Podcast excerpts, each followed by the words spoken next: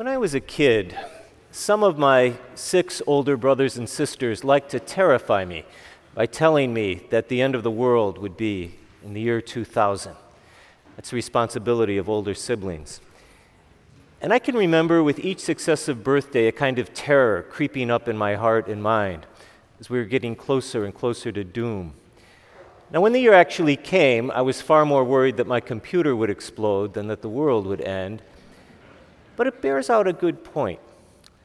And I think it's this it's that a lot of times the fear of the apocalypse is far more damaging than the apocalypse itself.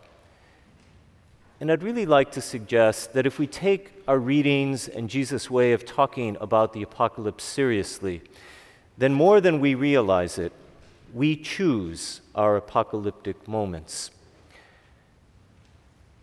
You look at this reading where Jesus talks about the sun going out and the moon losing its light and the stars falling from the sky, you'll notice that where he says it is on the Mount of Olives. In just a few days, he's going to go back to that very spot in the Garden of Gethsemane, which is on the side of the Mount of Olives facing Jerusalem. And in that place, I would say, Jesus chooses his apocalyptic moment. Here's what I mean. What did the sun and the moon and the stars and all the powers in the heavens, what did that mean for that culture? It meant the ruling power of the day. There was nothing more powerful than the sun or the powers of the heavens, the gods that ruled the world and established order. Remember, they're living on their side of the resurrection. They weren't Christians.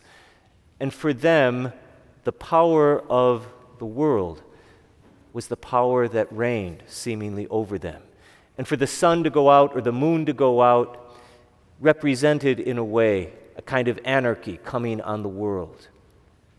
When that happens, you have nothing more to rely on than whatever order you put your own heart and trust in. When it happens that everything else that seems to keep things running more or less on track when that order goes away, what are you left with? You're really only left with where you put your trust, the relationship that you ground yourself in, the beliefs and the causes that you're willing to fight and maybe even die for. When Jesus says all these things are going to happen, it's another way of saying the time will come if you choose to let yourself move into it, when all the structure that you've known and loved is suddenly going to be taken away. And where are you going to go then? And when Jesus comes back to that very spot in just a few days on that night when he's there in the garden, I say that's him choosing his own apocalyptic moment. Because what he actively chooses is he chooses to put himself in a situation where all the order and structure that he's relied on is no longer there the friendships that he's counted on, the support that he's had, he knows that the very order of his day that ordered his world is about to turn against him. And he could have left, right? He could have left under cover of darkness before the Roman soldiers ever showed up. He could have hopped the night train to Cairo and gotten out of there before anybody even noticed. But he chose to stay. He chose to allow every other support in his life to pass away, and all that he had was the relationship with his Father. I don't know if you've ever thought about it, but every time I reflect on that fact, that for me is the real hinge moment in Christianity, at least leading up to the resurrection. But in a sense, you'd never have the resurrection if at that moment he hadn't chosen to stay when all the other order and structure was passing away. So when I say that we too can choose our apocalyptic moments, I simply mean those moments for us where similarly we have to decide do I stay and remain in trust, even when seemingly everything else is falling apart? And for us, don't get caught up in, well, you know, is it going to be the end of the world or will the sun go out? Just look at the little apocalypses that we encounter throughout the course of our lives.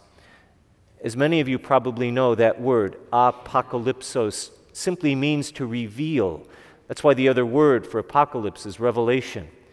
Think of the Wizard of Oz. It's like when they pull back the curtain, and all of a sudden, all this image that's struck awe or even terror into your life, all this stuff that we respect and stake our pride and reputations on, the curtain gets pulled back, and suddenly all you're left with is what is really true and what is really there.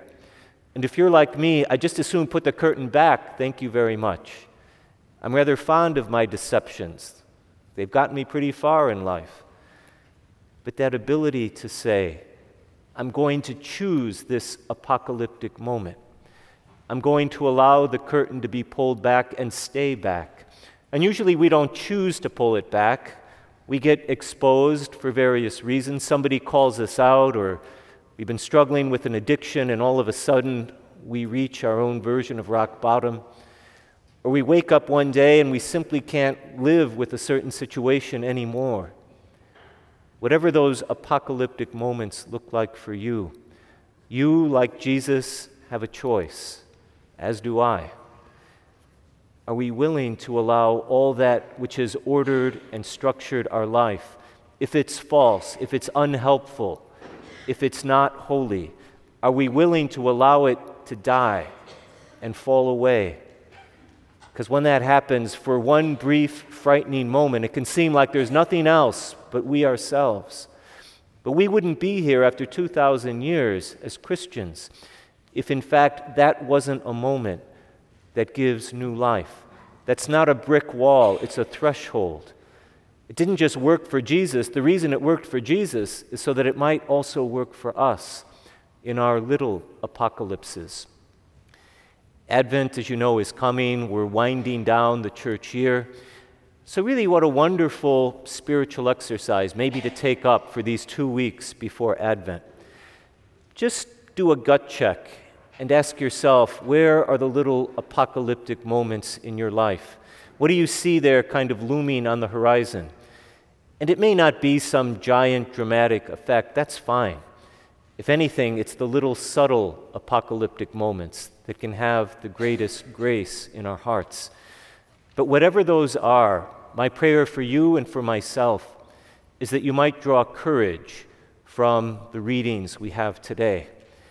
Go back and reread them, and you might draw strength as Jesus hoped his own disciples would draw strength. You and I can choose our apocalyptic moments. May we all choose well.